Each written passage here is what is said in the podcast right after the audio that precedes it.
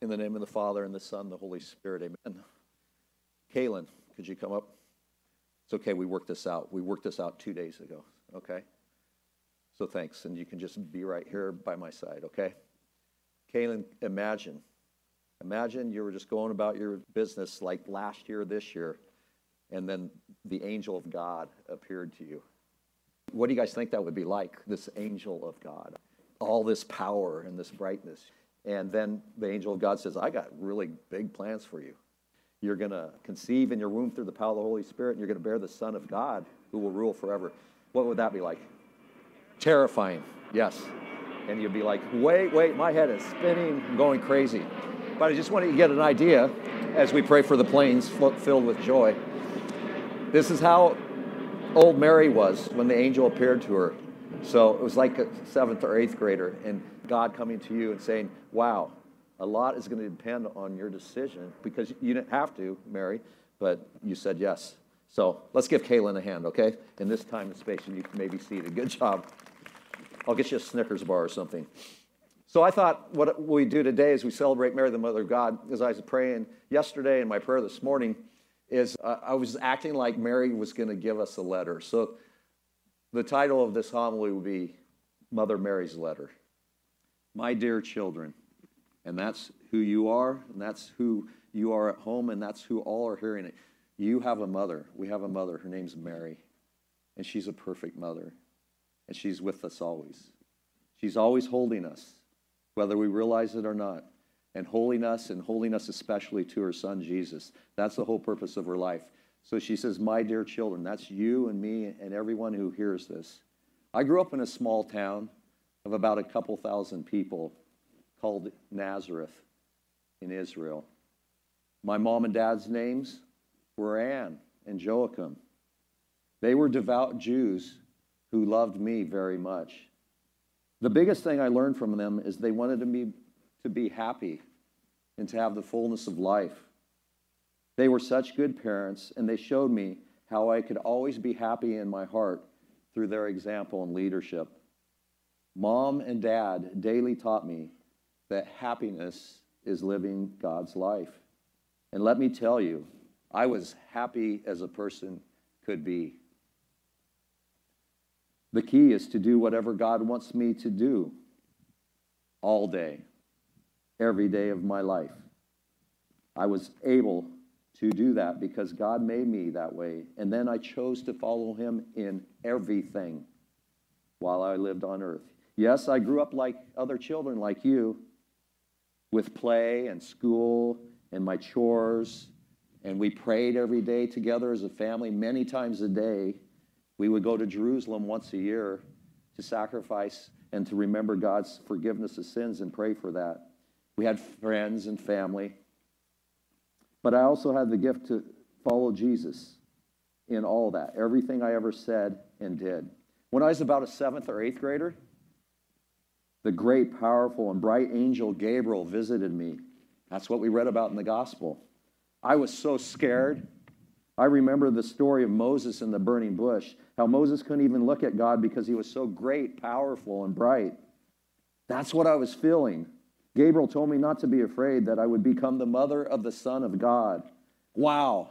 I was to name him Jesus, his son Jesus, and he would reign as king over all people forever. I was scared, but as my mom and dad taught me, I decided to follow God's plan in this, as I wanted to follow him in everything. I have to tell you, my dear children, this was not easy. They could have put me to death for being pregnant outside of marriage. What would Joseph think, the one who I was going to be married to? What about my mom and dad? What about my people and the people in the town of Nazareth and my friends? Would I get made fun of? Would I be bullied? Would I be judged? I had to live through all this, and it was tough. I'm sure you know how Herod tried to kill my baby when he was born and how Joseph and I had to flee to Egypt to save his life. And we all know about how, in the end, he was crucified for our sins so we could all live in him in heaven forever.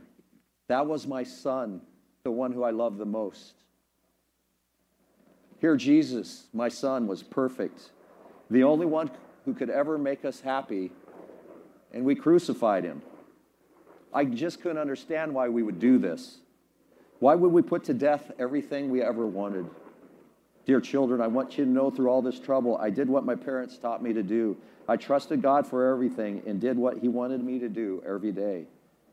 Yes, there was great sorrow for me, especially when I saw my son carry his cross and die on it, giving his life on Calvary that you and I could live this day and forever. And while I had great sorrow, the happiness of God was there with me and always greater. My son came to show that God is always good, that God is love. If you trust your heart to Jesus like I trusted my heart to Jesus, you will live in his goodness and love. No one or nothing else can give you the love and goodness you are searching for except my son Jesus. And I think Mary wants me to say that line again so that we all remember. If you remember this, it will go very well for us. No one or nothing else can give you the love and goodness you are searching for except my son. Yes, there will be sorrow and trouble in life, but my son's love will help you, will heal you, will give you peace and strength. And if you trust him as I did, I assure you that one day you will be with us in heaven where there is no more sorrow or trouble. But, dear children, listen up, children. This is your choice. My son and I will not make you go to heaven. I invite you to trust him every day, all day, to live in the happiness you were created for. I love you, my dear children.